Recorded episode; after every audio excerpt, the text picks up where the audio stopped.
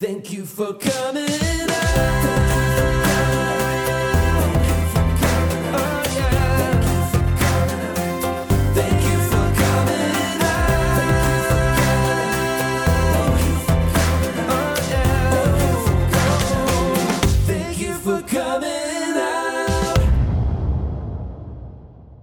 Thank you for coming out. Welcome. My name is Dubs Weinblatt. My pronouns are they, them, theirs, and I'm really excited to be here today. Five summers ago, I founded a queer improv show called Thank You for Coming Out, or TYFCO as we call it, and it is now one of the longest running queer improv shows in New York City. And during the show, we have folks share their coming out stories, and then the improvisers bring those stories to life using improv. And uh, but the format's a little bit different here on the podcast. We still have uh, guests come and share their stories, uh, but instead of improv, we just have a candid conversation. So I would like to introduce our guest today. I'm so excited that you're here. We have Lou Gonzalez, he, him pronouns. Hi, Lou. Hi, how's it going? Good. How are you? I'm great. Yeah. Yeah.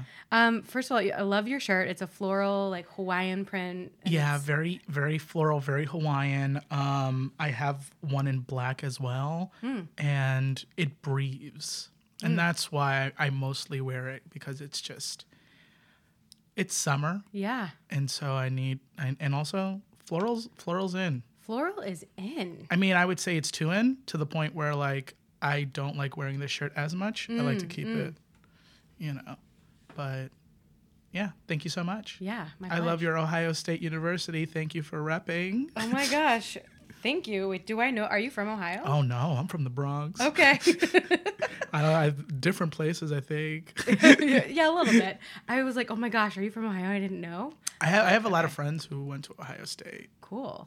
We're very particular about I don't know what what generalization I was just about to make. Being from Ohio. I think there's like a lot of pride behind like being a Buckeye. I think I, I feel like everyone should have pride of where they're from and there's just gonna be ignorance mm-hmm. about it if you're not from there because you're only told stories about what that place is. I deal with it all the time with the Bronx. Mm-hmm. Everyone likes to tell me that they've been to the Bronx and I was like, you can't say Yankee Stadium, you can't say the Botanical Gardens, and you can't say the Bronx Zoo. And then they say, okay, well then I've never been to the Bronx. And eh, exactly, yeah. Um, okay, so I want to steer us in the right direction here. Of we all have multiple coming out stories. We all have our moments, um, and so I would love to hear one of your moments. Um, I guess I'll go with like the main, my family one, because that's the one that I determined like that's when I'm out. Like I was, I was, I was out to people, but I didn't feel like I could be fully out until I told them. There was just, um, and so uh, it happened.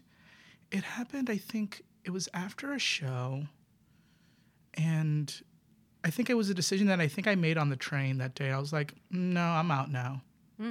I was just like, I'm out. So like, if it comes up, I'm just I'm out. And so that's how like I carried myself. And then once I did that, I was like, oh, I have to tell my parents. I can't just like do that. I have to be active with them. I can't wait for them to say like, oh, um, uh, are you gonna bring a girlfriend over and just be like, I'm gay? I I'm just I have to tell them. I, it has to be like a thing. Um, so uh, I planned with my mom first because I that was gonna be easy. I knew my mom was gonna be cool with it. She um, was a hospital administrator who worked uh, in the HIV wards in the '90s, so she worked very closely uh, with the queer community. Had a lot of queer friends. So, and I remember asking her when I was in the closet if I came out would there be a problem? She was like, I would love you no matter what. And so I was like, this is fine. But at that moment, I was just like, no, not yet. And then I waited several years later. Um, and so I sat on her bed with her because that's that's how they my parents have always functioned. Is after work, my mom would take a shower, go to bed. My dad would sit in the couch. That's where they stay. That's their quadrants. And they and for for whatever reason, that's how they always functioned. So I came like when I came out to them, it was in those different those places. So I was with my mom on bed, and I was like, um, "I want to let you know." Uh, and I always, it was weird. Like in order to cushion the blow, I was like, "You probably know this already." Like, I was like, "You know this already. Um, you may have thought about it." but I am gay. And when I told her that, she's like stood there, and then she started weeping. I was like, "Oh boy, okay, is this a bad thing?" Right. You're like, I don't know, like, weep. yeah, what, yeah, what is this weep? Um, uh, and I think it was more so out of fear of what I would have to deal with as an out person. Um, and uh, then um, she was like, she asked me, she was like, "Are you gonna tell your father?" I was like, "Yes." I was like, "But not now." I was like, "I need time to com- like muster up the energy. I just used so much energy telling you." Um, so the next day, I'm at work, um, and she texts me and says, "I told your father." Oh, and you didn't ask her to do that. I didn't ask her to do that. Okay. Um, uh, and so she told him, and I was like, "Oh boy." And I didn't ask, "Was everything okay?" I was just like, I didn't look at my phone. I was like, "I can't deal with this right now. Um, I'm gonna avoid this until I have to confront it." Um, and so I came, and at the time I was staying with my parents because uh, my mom, a years previous, uh, maybe like a year or two previous, had a stroke. And so I decided to live with them and, and pay, like, help w- with the finances until, like, they got her money, like, money was stable and then I could leave and do my own stuff. And so I get back, um, which made it very hard uh, to have boyfriends For sure. um, uh, mostly be like, "You want to come to the Bronx?" Uh, or like, "Hey, you want to hook up?" Uh, my dad is always in the living room, so you will see him. right, right. he'll greet you, or he'll be asleep. Um, so I enter, I enter the, I enter the living room, and I say nothing, and then uh, I say to him, "I was like, so mom told you," and he was like, "Yeah, I already knew," and I was like, I had a feeling about that. Um, and uh, he was like, "Yeah, um, you're really lazy with like w- how you hide your pornography." And I was like, "Ding ding, that's Oh. what it, that's what it was." Uh, um, and it's very funny. And then the next thing he said was, "You need to start dressing better Oh my goodness. if you're gonna like, you know, like date someone. Um, you need to like dress better." I didn't disagree with him. Like when I look back at how I dressed at the time, I I did not dress um uh for for my body.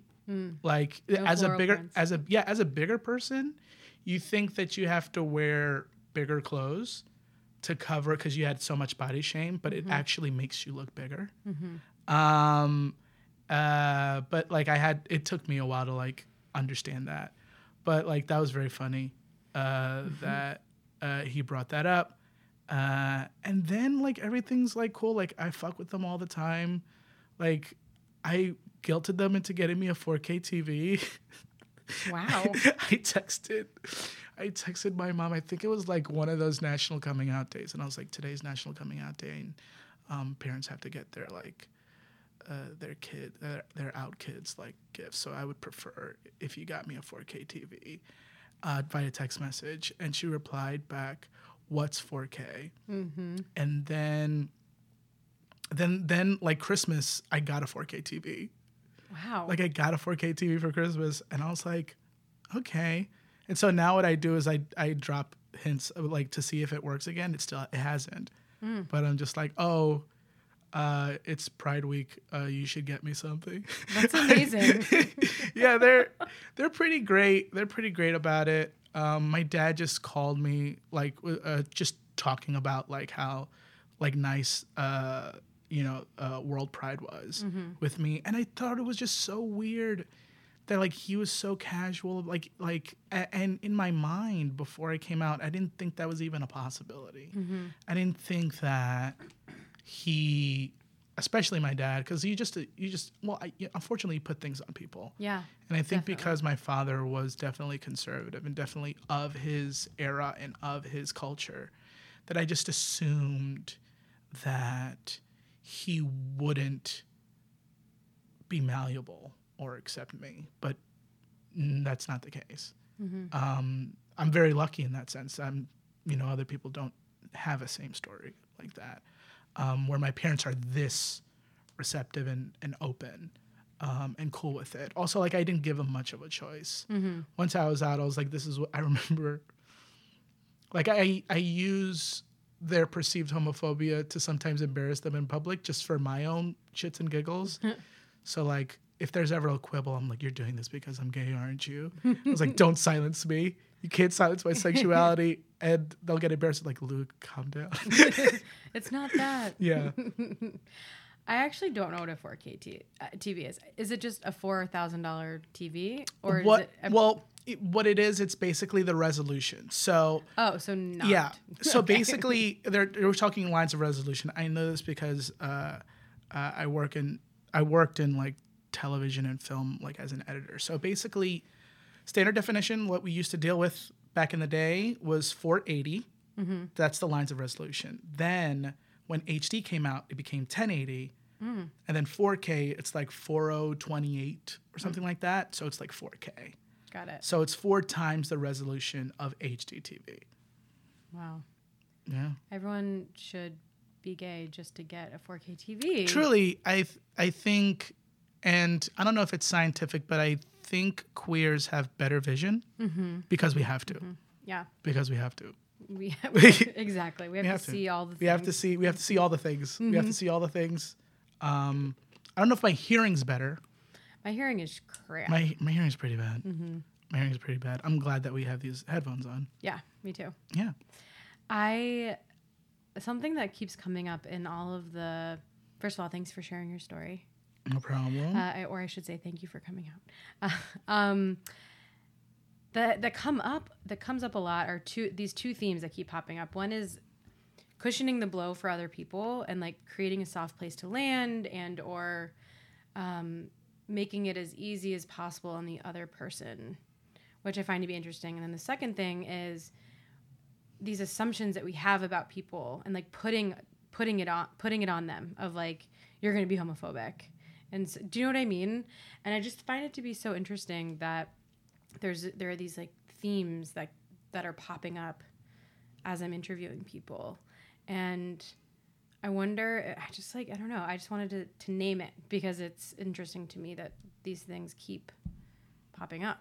Well, which one do we want to talk about first? you pick. Um, in terms of cushioning the blow, what I, I, I can only speak for myself, but I felt if I was under the assumption that it was going to work out, then it would work out, rather than this is something that I was successful at hiding mm-hmm.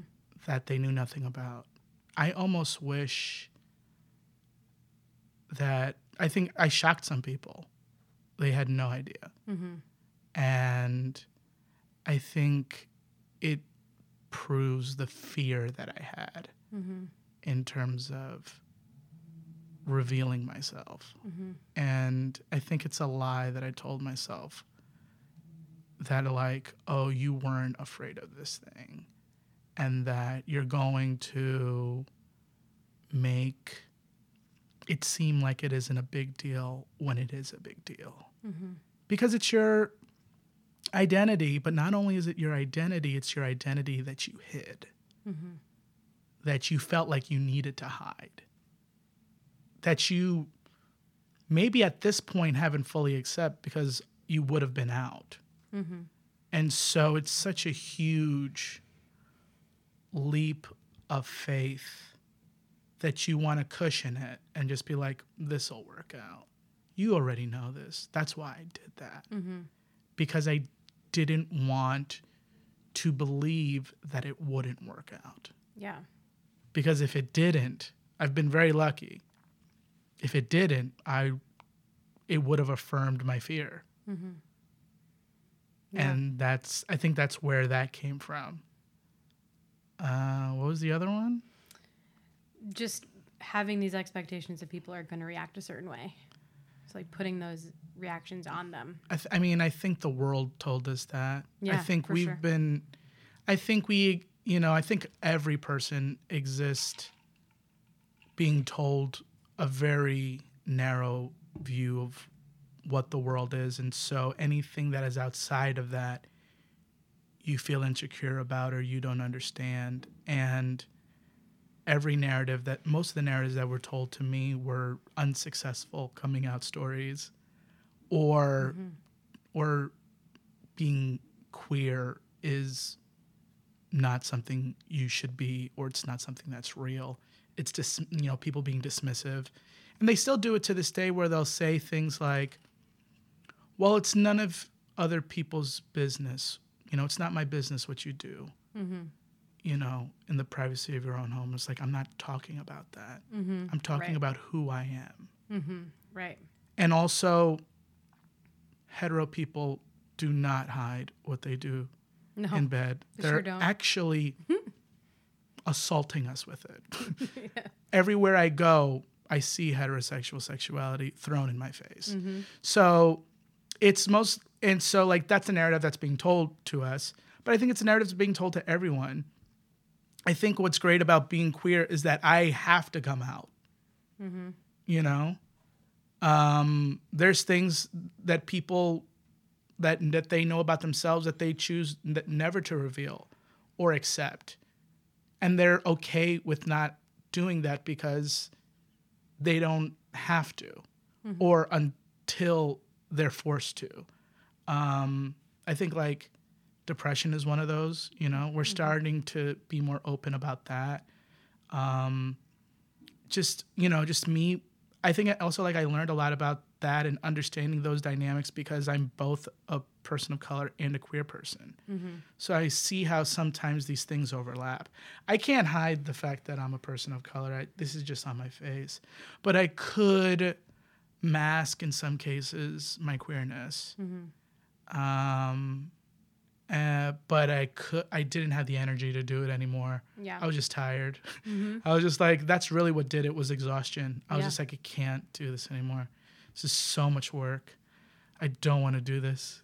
Uh, and I think I don't know if other people in other facets of their life have the opportunity culturally of just being like, you can come out about that. But in queer culture, you can because it's just something that's part of our journey. It's the either it's not the beginning of it, but it's a it's like a a checkpoint. Mm-hmm. You know? Yeah. I think about what a world would look like if we all didn't have to come out. Like I have this utopian thing that I think about all the time of if there weren't binaries ever and if there weren't like you wouldn't have to use the word transgender because there wouldn't be a binary that you're crossing because we all would just be who we are Yeah. and like you wouldn't have to come out as a queer person because there's no there would be no reason to hide because it's just another identity that exists in the world. And i wonder because for me i know like words are powerful and empowering. And for me it helped me find who i was in finding those words. And at the same time wonder what it would feel like if we all could just not have to come out and we all were just who we were from the beginning Yeah. you know But I believe that ignorance is a huge part of existence. And if that was something that we weren't ignorant about, I'm sure we'd be ignorant about other things. Mm-hmm. So I think as much as I've begun to appreciate my journey as a queer person and almost value it because it strengthened my resolve in myself. Yeah for sure. And I don't know if I had the same privilege the way a cishet white man does about my queerness. And I will say some queer white men do. um, I don't know if I would know myself as well as I do because I had to question myself constantly. I had to fight against external things telling me what is, but it also made me realize how wrong the world is. Mm-hmm. Like the world on average is wrong. right and there's no and you could you, you can use that fact to be disappointed or you can use that fact to feel free and be like no, this is how I feel. I'm not going to back down. This is something that I see. Just because you disagree doesn't mean that what I feel and the things that I have resonate. I mean, that goes up to a point, you know. Yeah. If I see facts, you know, it's, it's different. but you know, I'm not trying. I'm not trying to say, you know, uh, fake news. I'm just trying to say there is a truth that feels so true and resonates. And you have to ask yourself, is this truth based in love or is this truth based in fear? And I feel like most truths that are based in love s- stand the test of time. Most ones that are based in fear normally don't. Yeah. That's I like what you were talking about with like valuing the journey and knowing yourself because I actually really so now I'm questioning everything. Well, but but my my ideas of this utopian because yeah, I would never be the person that I am today if I didn't go through all of those struggles and figuring out who I was, who I am. So that's interesting and something I want to think about more. Yeah, I think sure. it's it's one of those things where we focus so much on the struggle, and we never sit in the triumph. Mm-hmm. You know, because you're existing in it. Just by existing, you're triumphant. Yeah. But you, it doesn't feel that way. Um, because there's so much work to do. Uh, and I think, I think, you know, I, I've, it's something that I've come to terms with recently. Just being like, no, I'm glad things happened the way they did. Um, and I'm still coming into and understanding more things about my queerness because so much of my queerness has been stunted because I was in the closet and stunted because the world didn't show me who I was and how I reacted off of that. And so it's sort of constantly questioning, you know, are these things that are a part of me reactionary to trying to survive the world that I was in? Or how much of it is my true self? And I feel like everyone deals with that. Yeah. Um, but I definitely think it's something that is such a huge part of queerness. Um, but like I said, that also aligns with me as a POC. How much of who I am when I navigate space is because of the color of my skin or my upbringing, and how much of that is f- like forced upon me to be or forced upon me based on how I react off of the world and what the world tells me. Um, I don't know. I'm still figuring it out. I don't know. It's a journey. It's it's something. Something else that you mentioned was uh, I forget which parent you said said it, but the the notion of just just just your parent feeling fearful of all of the hardships that you're going to to face as a queer person.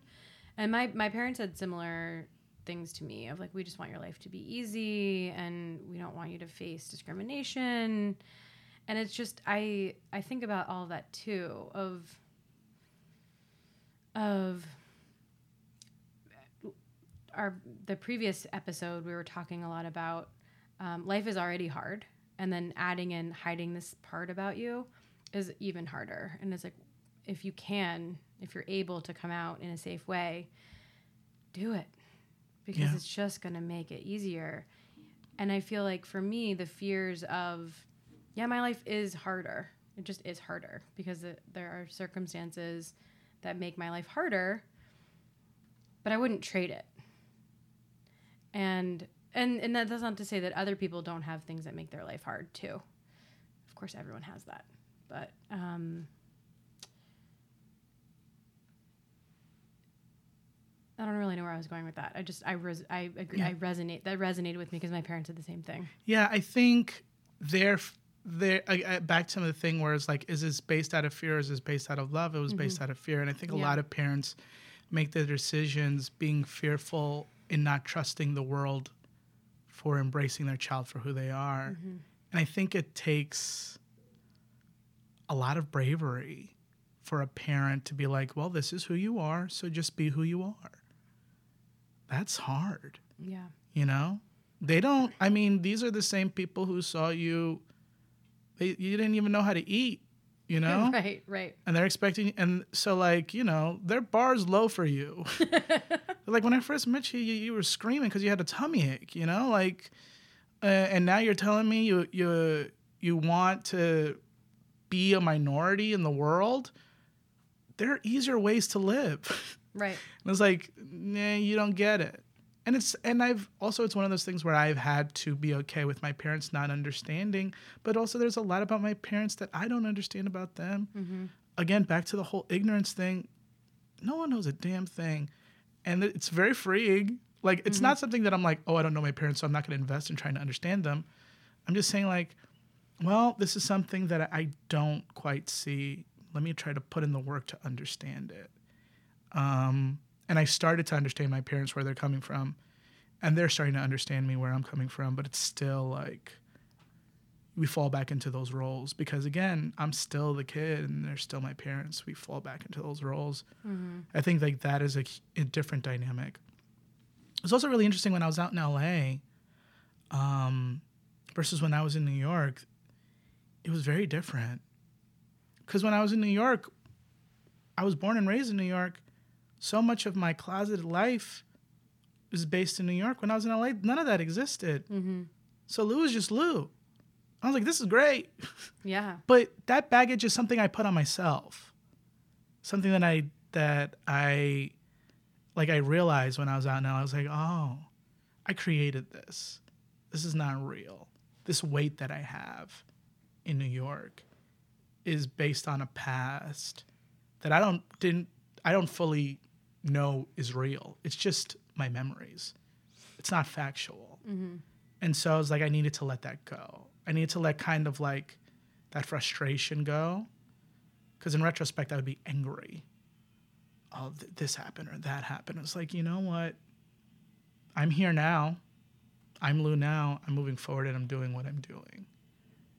And it's still like a struggle every day to be like, let that go and be who you are now and make up for that by putting forth, you know, uh, who you are and celebrating others for who they are. Because that's a, I think that is what we as other queer people should do: is just understand and celebrate each other. Because who's going to be the biggest cheerleaders for us but us? Uh, yeah. Yeah. Except there's still I still feel like there's such a there's there are still divides among the communities and it's like and Bobby and I Bobby's our producer. Hi Bobby. We were talking earlier uh, just briefly but was the way that you described it what he was saying instead of saying the LGBTQ community saying the LGBTQ communities because though we are one big community we all are also our own communities of different identities. And I thought that was a really interesting and powerful statement that I hadn't thought about before. And I, I do I, I I hear you and I agree with you that I wish that our communities could rally behind each other more instead of there being this like competition or erasure or um, just the divides that exist. And I wonder how how powerful we could be and how much better life could be for folks if we were on each other's side instead of competing or judging or I think a lot. to define yeah. each other. I think, uh, again, back to the ignorance thing. We Yeah. just like other groups don't know each other, and I think particularly, you know, people weigh their struggle against other people's struggle. Oh, you you don't get it, because my struggle is this. You don't understand because what I have is worse. It's like okay, but are you listening? Right. Yep. but are you listening? Mm-hmm. And that's it. Are you listening? Because if what you're doing is using what I'm telling you to weigh your existence, then you're not listening. Yep. You're calculating. And I think like that's what it is. Everyone's trying to, I just said, we're all trying to struggle to win being successful where we are. And success in this country and other places is money, mm-hmm. it's power. Those things still are things that drive people. Yeah. And it's something that, like, well, if you get this, you can't have this because truly this is something that's real. I've had friends and I work in the entertainment industry who's like, well, we can't have you in because we already have one of you. People say that.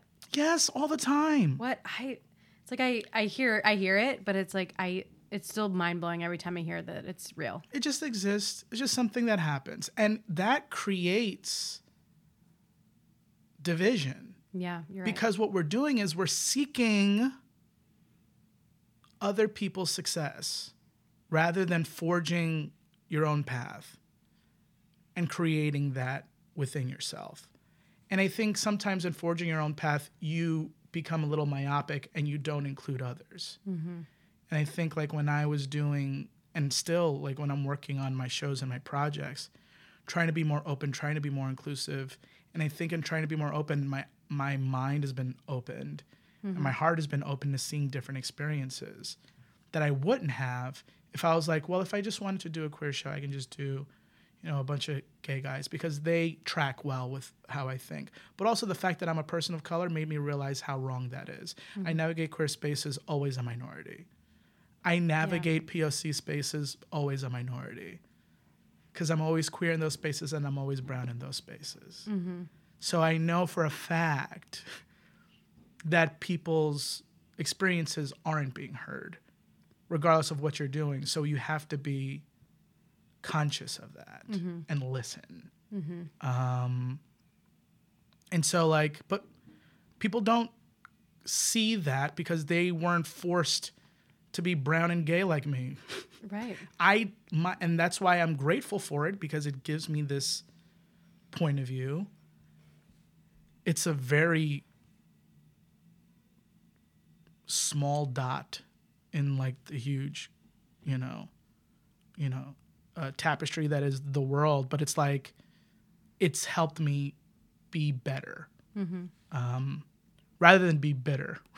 Yeah. because you could i could uh, i could be angry and i'm angry sometimes Me too. uh, but it is what it is you, you gotta like rise above it Yeah. That theme of listening keeps popping up. This is the this is our ninth episode that we've recorded. Congratulations. And in every single episode is the same I gotta stop I gotta stop calling it out every time. Or maybe not. I don't know. It just it feels so important to call it out every time or to name it that that, that is such a theme that has popped up with every single person of are you are you listening? I am trying to tell you something. Please listen. I love it. It just makes me happy. So you're talking about um, i'm going to switch gears a little bit and the the comedy that you do you're a ucb person and so you i want to hear um, because there are two shows that i'm familiar with um, that we will slay and gay by play. Can you tell us about those shows and the intentionality behind them and just kind of walk us through walk us walk us through it? Sure. Um so i guess i'll go with gay by play first because that one is easiest to uh explain. Um me and my friend michael hartney um were bullshitting backstage. Um and there's a show that exists um at ucb called play by play where they have improvisers come out and then they have two uh, improvisers do play by play commentary, like uh, of the improv as it's going on. And we were backstage at Chelsea and we were joking, like it was a bit, like gay by play. And so we just me and Michael were just kikiing and just being silly queens and just being like, um, it's like, yes, give that base reality, honey. And just like being stupid. It was just a stupid bit. And and Chelsea, this was when Chelsea, I think this was around the time Chelsea was closing. And uh, but the bit we did the bit for a while, and people were like, "That should be a show. This needs to be a show." And so the last night of Chelsea, um, we did a gay by play because it was kind of like a free for all. It was kind of freewheeling. The last night Chelsea, like it was, it like shows kept going, and so we were just like, we're gonna just gonna do a gay by play, and so we did a gay by play um, uh, probably during the most hetero male show, which was Jalapeno Bros, which, uh, if you're unfamiliar, uh, each line that is said, I think ha- someone has to eat a jalapeno. Okay. And we did gay by play commentary over that. And so uh, after that, we got a slot, and then we just kept doing the show. And it's a really fun show. We always have one, we have one token straight white man for each team, and the it, it, the the forefront and the thought is all about inclusion. So we try to keep, um, uh, we we don't limit ourselves to house players. So we'll we'll we'll bring up people who are like uh, coming up in the community, um, and we're trying to get diverse voices. And we'll have two teams. They'll perform, and then me and Michael will do our stupid play-by-play, gay-by-play commentary over it. Uh, and it's a fun catch-all because if the scenes are good, then we're not really commentary. But if the scenes are bad, we buoy it with our commentary. And so it's just silly, fun, celebratory, and then everyone has a good time. Um, it's easily one of my favorite shows to do and to perform in, uh, mostly because I don't have to do improv. Uh, I just I just got to be an idiot, and that's always fun. Um, So can the improvisers hear what you're saying?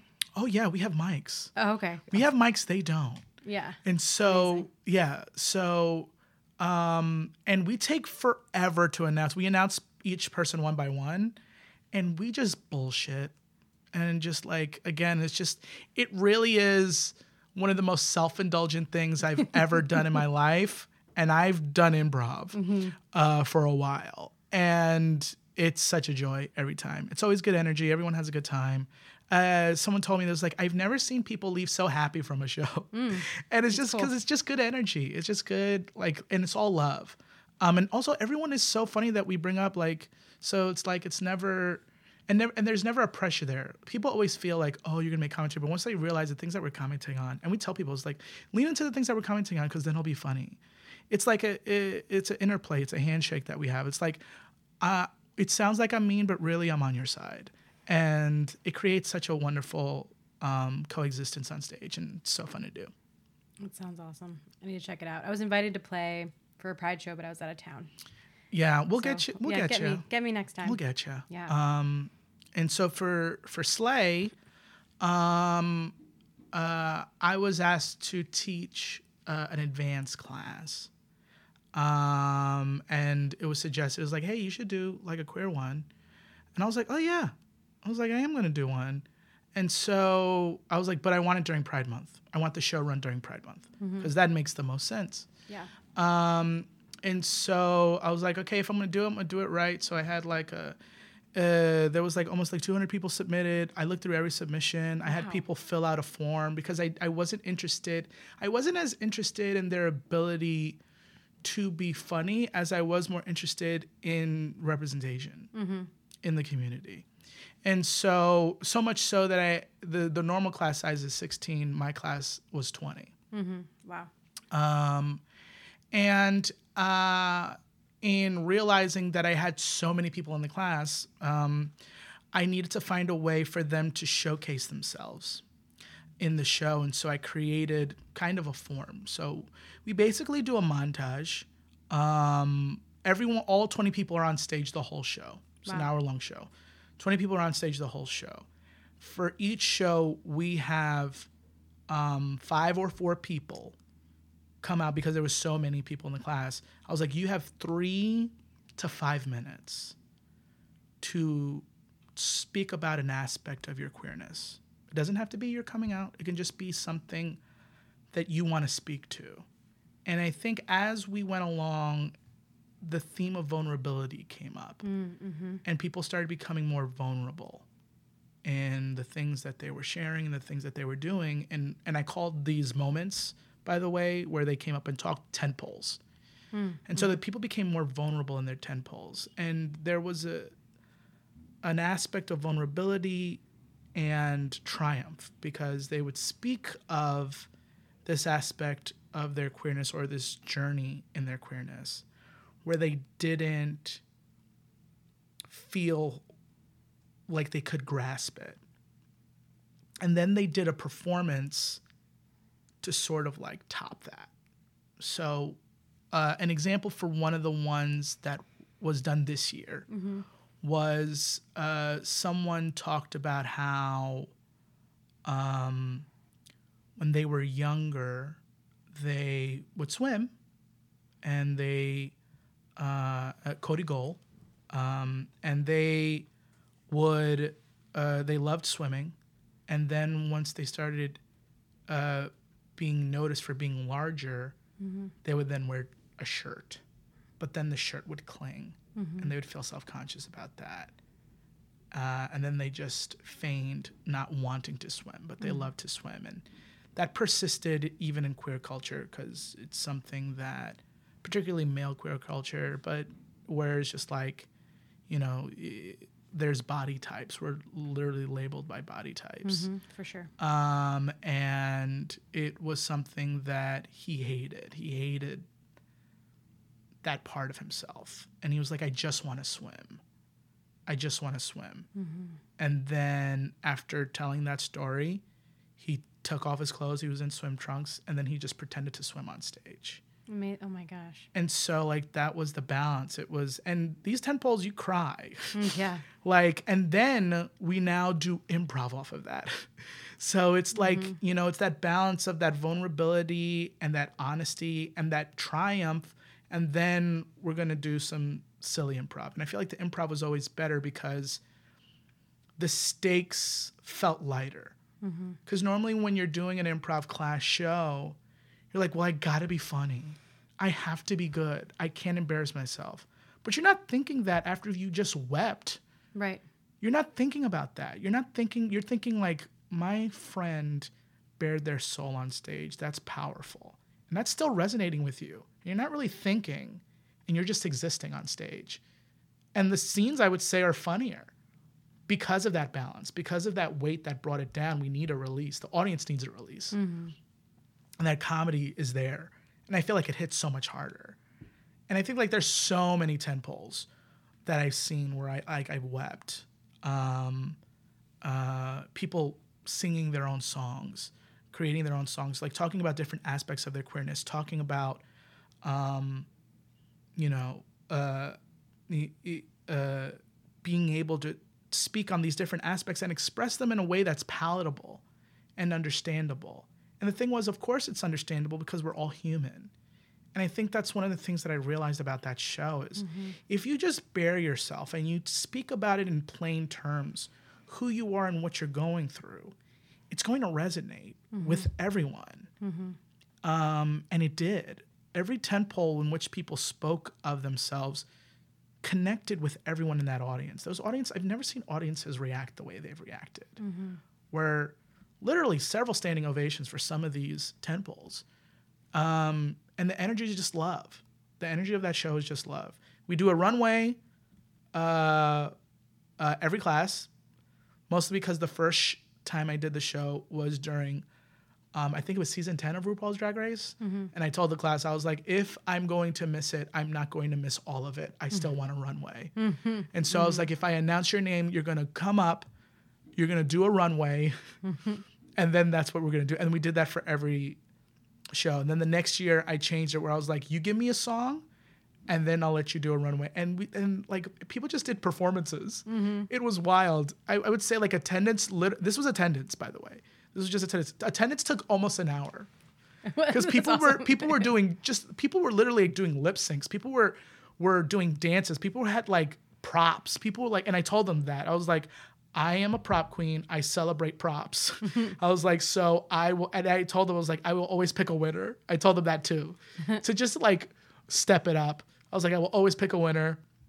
Sometimes I didn't because everyone crushed. But like, but that in itself created such an openness amongst the group because it's hard to wrangle 20 people. Yeah. It's very difficult. Um, but if you keep it light and you keep it fun, but you keep it honest and you keep it open, I think it's all about that balance, you know? Keeping it enjoyable, letting people really express themselves and supporting that expression, even though you don't understand it, I think is huge. And for each of these tent poles, like I spoke with each um, performer and I was like, well, what do you want to do? And I gave them questionnaires was, that I wanted to know about them so that I can help them speak vulnerably of something, but also be triumphant. I think it was also like that balance, like vulnerability and triumph. Because I think if we just sit in the vulnerability, we don't know what to do with it because people are awkward. Right. But if in that vulnerability, I think that's where the improv is great. But if you do have this outlet for joy, people are excited, uh, and it lightens the mood um, in that sense. And so, like, it's a really special show that I didn't realize it was special until we were doing the shows. Mm-hmm. And I was like, oh, at first I was like, this is just a, you know, this is a queer a, a advanced performance class. Fun. But I didn't realize what it was because mm-hmm. it wasn't a queer advanced performance class like uh for at least like maybe 10 like maybe 5 years. So like there's a long separation mm-hmm. between them. So like it was something that like there was a lot more queer students in, in the community now than there was when those other ones were, but it was something that was needed that I didn't realize that I was tapping into. Mm-hmm. That sounds amazing. I've heard so many good things about about that show. I need to go check it out. I'm wondering uh, if like so I'm thinking about thank you for coming out shows and the vulnerability that people the like the vulnerable spaces that they put themselves in to share their coming out stories because and a lot of times folks are like my story is not funny. Like my story didn't it's not going to be funny. Like it doesn't need to be funny. I just want to hear your truth. And then them seeing it's then the feed so the feedback that I, I get often and i'm curious if you get the same feedback is putting themselves in that vulnerable position and kind of reliving some kind sometimes like painful moments but then watching it come to life in this Im- improv improvisational way with with levity and with humor and love and support actually helps them heal and reimagine not rewrite their history but help understand it in a different way and and heal and move on which to me feels like the best compliment that I could get if, is to help somebody heal a little bit from Yeah. something that was painful for them or really vulnerable for them. And I'm curious if anyone has shared after sharing their tent pole similar kinds of feedback. Oh yeah. Yeah. Um it gets real emotional. and I think it's something that is true to any person. And I really think that this is universal. I think everyone should come out. Yeah. Um, that comes up a lot. because what is happening is that once you unearth this thing and it's out there, you have a better idea of what it is. You're not ashamed of it, you're not looking away from it. You know, shame festers and grows because you allow it to. Mm-hmm. And I think aspects of your coming out, you're like, well, this is such a hard time in my life. I couldn't bear to unearth it. But in unearthing it, you get to understand yourself more. But you also need to understand that while it is an important thing, it is but a blip of who you are. Mm-hmm. And we put weight on it. And when you see that levity, I think that also makes it probably makes them understand that this is part of life. This is life. Mm-hmm. It's something that happens you never leave it behind. You always take it with you, but you never, but don't ignore it. It's something that's there. Mm-hmm. And I think seeing it celebrated helps people embrace it. Yeah. And I think your show does that. And I think it, I'm glad that people share that with you mm-hmm. because you probably didn't, I don't know if you, did you realize that what, that's what you were doing? No. Yeah, we don't realize this shit. Yeah. I was like, I'm putting on an improv show. I'm putting on a show. Yeah. I'm putting on a show, and then you fall into it and understand what it is, and then as you start doing it, you then have more of a focus. Mm-hmm. And I think that's when the nurturing begins because when I saw that in the first Slay, I was like, I know what this is now. Mm-hmm. I need to now tend to this and curate this better, and also make people more open and okay with vulnerability. Yeah. And I think because I saw such good, re- such wonderful and beautiful results when it did happen, otherwise, if it went terribly, I'd be like, oh, well, you know what? Maybe we don't do this. Right. Um, but because it was such a positive and good feedback, you're like, okay, how do I tend to this? How do I do that? And I think that's that's so important to like not run away from a good thing because it's very easy to be like, well, that was fun. Okay, we're done now, right? Mm-hmm. But to then keep coming back because it's work producing a show. It is work for sure. It's work. Yeah. And so you come back to it because of those moments. Mm-hmm. Because those moments are important to people in their lives. And it's also important for you to witness. It's a powerful moment to witness and be a part of. Yeah. Um, And so I'm very lucky that it sort of fell into my lap, but I also know that I play an active role in nurturing it and creating it. I don't disconnect myself from the process, mm-hmm. but I do understand that its inception was presented to me. Mm-hmm. I had the choice to either not do it again or to put focus on it, and I chose to put a focus on it. Yeah. And I think it's about understanding that, to me, that balance. Because, like, I have a responsibility because, like, I want to do the show more than outside of a once once every Pride. Mm-hmm. Um, and so I'm working, I'm doing work to, like, sort of create that. Because I think anyone could do a tent pole. Yeah. It's all about helping them understand what a tent pole is and then seeing that and then doing it. And so, like, you know, to, to have it be more regular. And people, so- you know, this year, people like, you got to do it. You got to do it more often. And I was like, it's a son of a bitch to, to wrangle. Yeah. Um, but I'll do it because I have to, I feel. Yeah, that's how I, you know I.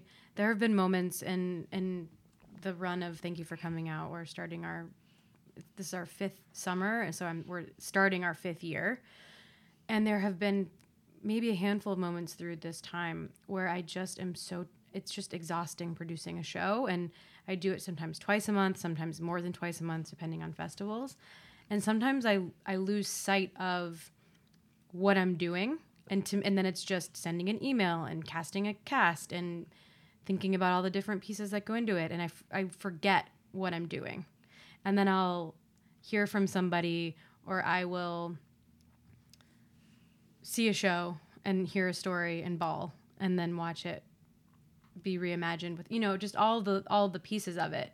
And it's like you're saying it's like it's those moments that remind me and and kind of help me reframe it to keep moving forward. Because it is it's so much work and it's i have right i have the choice of like just be done with it or really put in the time to nurture it. And it, time and time again i keep re- understanding and learning that that nurturing is it's nurtures me too and helps helps me remember the important things in life. There was I, there was one moment this was maybe three prides ago and i started getting really caught up in trying to get as as like famous people as possible and was just like on this like rampage and was like well i don't even know if i want to have this person in my show because they don't want me to post uh, their headshot or something.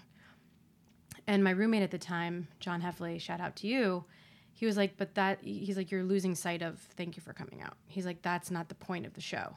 And he said he just said it a couple of times he's like that's not the point of the show. And i just looked at him and i started crying and i like hugged him and i was like holy fuck you're right it's not the fucking point of the show.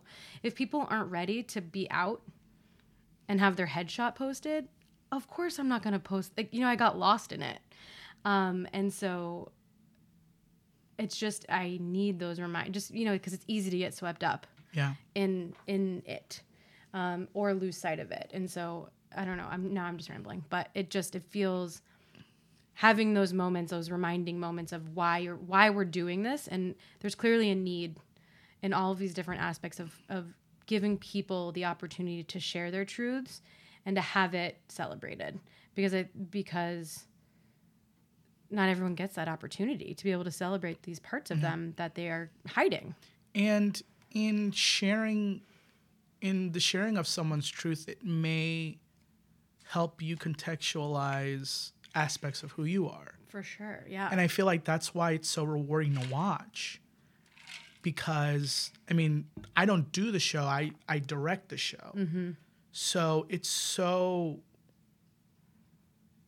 enriching to see these things and to see parts of myself and to learn and to grow and to connect with these aspects. every tentpole that was done, it resonates with me in some way. Mm-hmm. Even though every queer experience is different, the one thing that links us all is our humanity. Yep. And so, like, when we have allies come, they're crying too. Yeah, for sure. They're not like, I don't get it. Mm-hmm. Straight people don't come to me like, I don't understand why you do this show. They're like, thank you for doing this show Right. because it's humanity. Mm-hmm. That's why I'm saying, like, it resonates because there's something in everyone that they know mm-hmm. that they know is true about them, but they don't know if they can share it Right. or if there is a right time or a wrong time to share it because of the world. And so all of those themes are universal. Yep. It is not something that is limited to queerness. It is something that everyone has. And so I think I think it would be a lot easier to get people on board with queerness if they just understood that. Yeah. Like there's something in you that you're not telling me because you think I wouldn't understand. I mean when I when I look at racism, when I look at homophobia, when I look at all of that, I ask I'm wondering, I genuinely wonder, what are you not telling me? Mm-hmm. Because you're telling me a lot, but you're not telling me what I need to understand what you're saying. You're hiding something. There's something there. Mm-hmm. There's something that's driving this ignorance. And it's not that you're stupid. Right. There's something there. Come out. Mm-hmm. Well, that's what I mean. In the last episode, we were talking about this exact thing of you must be dealing with something so whatever it is that you are taking it out on everybody else, and just come out right with whatever it is. And let's help each other. Let's support each other. I want to sh- switch gears because we are nearing the end of our episode, but I w- I would love to hear your Ring of Keys moment Okay. because we're talking a lot about seeing ourselves in other people and the the humanity and the connection. So, um, if you have one, I would love to hear. So I don't really have a particular like aha moment. Um, but I do think there's aspects and glimmers of things that I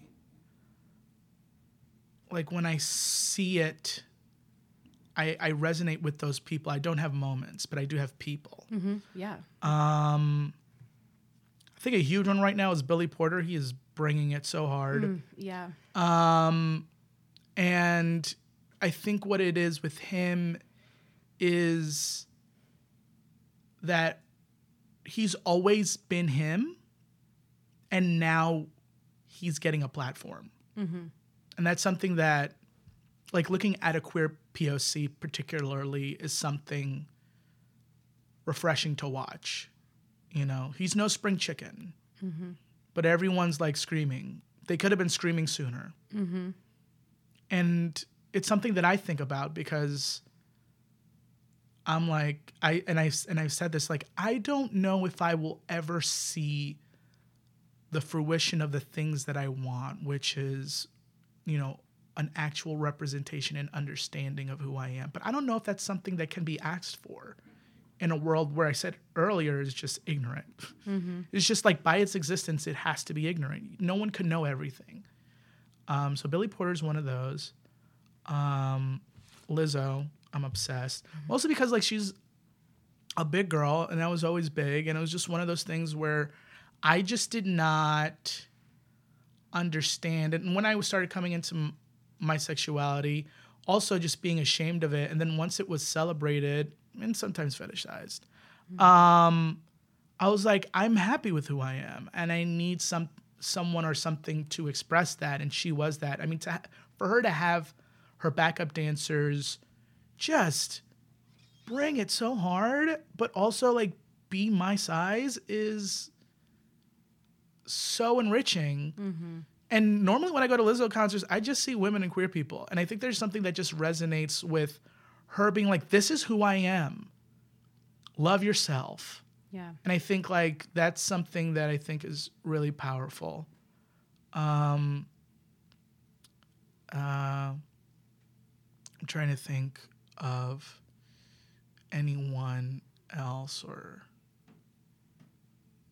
Mm, those are great. Those are. Uh, but great. I think like those those two they- seem pretty contemporary. Yeah. But I don't think that like when I was coming up there were aspects of it, but nothing really rang true to me because I don't even know if if that representation was there, and if it was there, it was I- I was basically starving. I, I was thirsty, and so I would take anything that was out there. I mean, so much. I mean, let's keep it real. A lot of queer media is low rate. Uh, like there's like shoddy camera work. The acting is okay because they don't really give us an opportunity to like have you know like ha- like have the money or or the facilities to get talented people unless it's on in live theater. Like live theater is when I start really seeing real good stuff because people want to work on it. But in terms of like presentation on TV and film, they don't want to they didn't want to give us the space because they didn't think that it's valuable. And now after this pride, I better see some a lot of, you know, uh, all these banks being like pride this, pride that, put your money where your mouth is and start putting it in the productions. Uh, I want to see some high quality uh, uh, really good queer representation um, on TV and film. Yep. Uh, don't don't try to come for my wallet, uh, June. Uh, come for my wallet all the time. Okay, Right. that's capitalism. Right. Uh, use it. yeah. Yeah, that is so true. Um, okay. Did you think of a would you rather question? I didn't. That's I'm okay. bad. No, that's so fine. Yeah. I have one from one of the previous episodes that I'll ask you. Okay. Um, would you rather sleep for eight hours every night or not sleep for eight hours every night, but you could nap anytime you wanted? I'm very much a night owl. So uh, I'm gonna go with the napping because if you're gonna eliminate my nights, I can't do that. I can't do that. That's not something that's uh, negotiable. Yeah. Uh, I like sometimes hanging out at 3 a.m. Yeah. Yeah. That's what I was saying. Like, I I also picked napping because I was saying, well, yeah, you know, I could go out all the time. Then I was like, wait, I never go out. But if, but if I could, then maybe I would if I didn't have to worry about getting sleep. I'll go out to the club. I'll I'll take a nap, refresh, get back in it. Mm-hmm. You know. Yeah. Okay, so we're in our last segment. Um, and so I'm going to ask you a series of rapid fire questions and just answer as quickly as you can. Uh, and there are no wrong answers except for one. I'm just kidding. I mean, I'm not kidding, but okay. Reading or writing, Uh, writing, acting or singing, acting, dogs or cats, dogs, beach or mountains, beach, biking or running, biking, bagels or donuts. donuts, Ooh. Okay. Train or plane, plane, pants or shorts, shorts, Coke or Pepsi, coke, night or day, night, favorite dessert. coconut mousse. Ooh, Yeah. cool. My friend Joe has a Thai restaurant in Riverdale called CM Square. Hit it up. Uh, and he makes this coconut mousse that is insane. And it has like a bunch of like tart. So it's like it's a sweet, kind of nutty because of the coconut uh, mousse. And then you just have like these kind of tart fruits like strawberry, kiwi, um, papaya. And you just dip it in the coconut mousse. And it is wild the flavors that are happening to you. Wow. Some people don't like coconut. I mean, I'm I have Caribbean blood in me. I'm all about coconuts.